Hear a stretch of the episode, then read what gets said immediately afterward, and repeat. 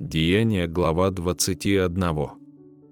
Когда же мы, расставшись с ними, отплыли, то прямо пришли в Кос, на другой день в Родос и оттуда в Патару, и, найдя корабль, идущий в Финикию, взошли на него и отплыли. Быв в виду Кипра и оставив его слева, мы плыли в Сирию и пристали в Тире, ибо тут надлежало сложить груз с корабля. И, найдя учеников, пробыли там семь дней. Они, по внушению духа, говорили Павлу, чтобы он не ходил в Иерусалим. Проведя эти дни, мы вышли и пошли, и нас провожали все с женами и детьми даже за город, а на берегу, преклонив колени, помолились. И, простившись друг с другом, мы вошли в корабль, а они возвратились домой. Мы же, совершив плавание, прибыли из Тира в Птолемаиду, где, приветствовав братьев, пробыли у них один день. А на другой день Павел и мы, бывшие с ним, выйдя, пришли в Кесарию и, войдя в дом Филиппа Благовестника, одного из семи диаконов, остались у него. У него были четыре дочери-девицы, пророчествующие.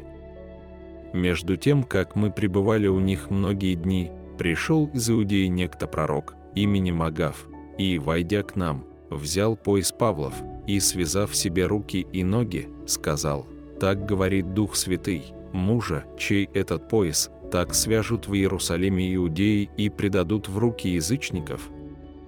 Когда же мы услышали это, то и мы и тамошние просили, чтобы он не ходил в Иерусалим. Но Павел в ответ сказал, «Что вы делаете? Что плачете и сокрушаете сердце мое?» Я не только хочу быть узником, но готов умереть в Иерусалиме за имя Господа Иисуса. Когда же мы не могли уговорить его, то успокоились, сказав, «Да будет воля Господня». После сих дней, приготовившись, пошли мы в Иерусалим.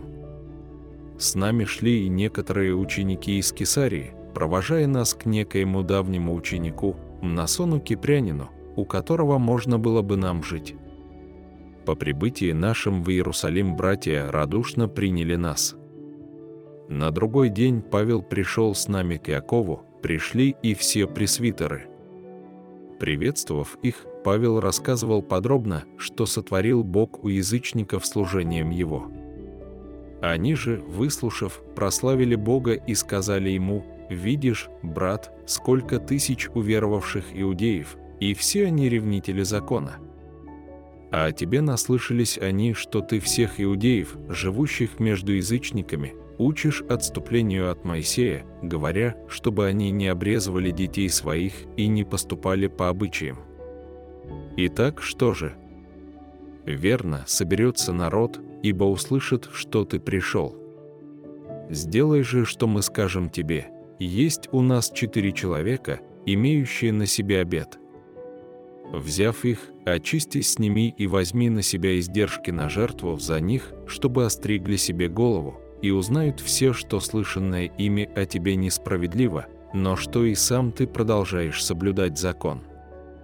А об уверовавших язычниках мы писали, положив, чтобы они ничего такого не наблюдали, а только хранили себя от идоложертвенного, от крови, от удавленины и от блуда – Тогда Павел, взяв тех мужей и очистившись с ними, в следующий день вошел в храм и объявил окончание дней очищения, когда должно быть принесено за каждого из них приношение.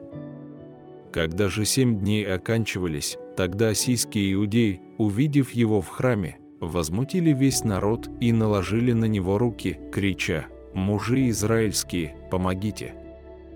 Этот человек всех повсюду учит против народа, и закона, и место сего, притом и Еленов ввел в храм и осквернил святое место сие. Ибо перед тем они видели с ним в городе Трофима Ефесянина и думали, что Павел его ввел в храм. Весь город пришел в движение, и сделалось стечение народа, и, схватив Павла, повлекли его вон из храма, и тотчас заперты были двери. Когда же они хотели убить его, до тысячи начальника полка дошла весть, что весь Иерусалим возмутился.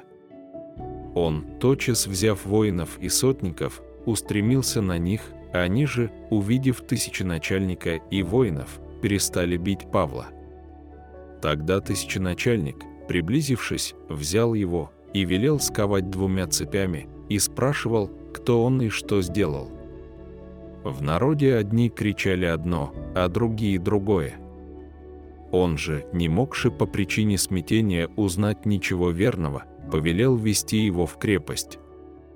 Когда же он был на лестнице, то воинам пришлось нести его по причине стеснения от народа, ибо множество народа следовало и кричало «Смерть ему!». При входе в крепость Павел сказал тысяченачальнику «Можно ли мне сказать тебе нечто?» А тот сказал «Ты знаешь по-гречески». «Так не ты ли тот египтянин, который перед семи днями произвел возмущение и вывел в пустыню четыре тысячи человек-разбойников?» Павел же сказал «Я иудейнин, тарсянин, гражданин небезызвестного киликийского города, прошу тебя, позволь мне говорить к народу».